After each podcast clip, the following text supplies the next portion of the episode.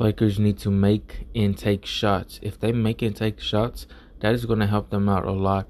Um, even if sometimes they miss, because every shot you take, you're going to release miss some. You're not going to make every single one. But as long as you make um, multiple shots and you take shots as well, then we're good.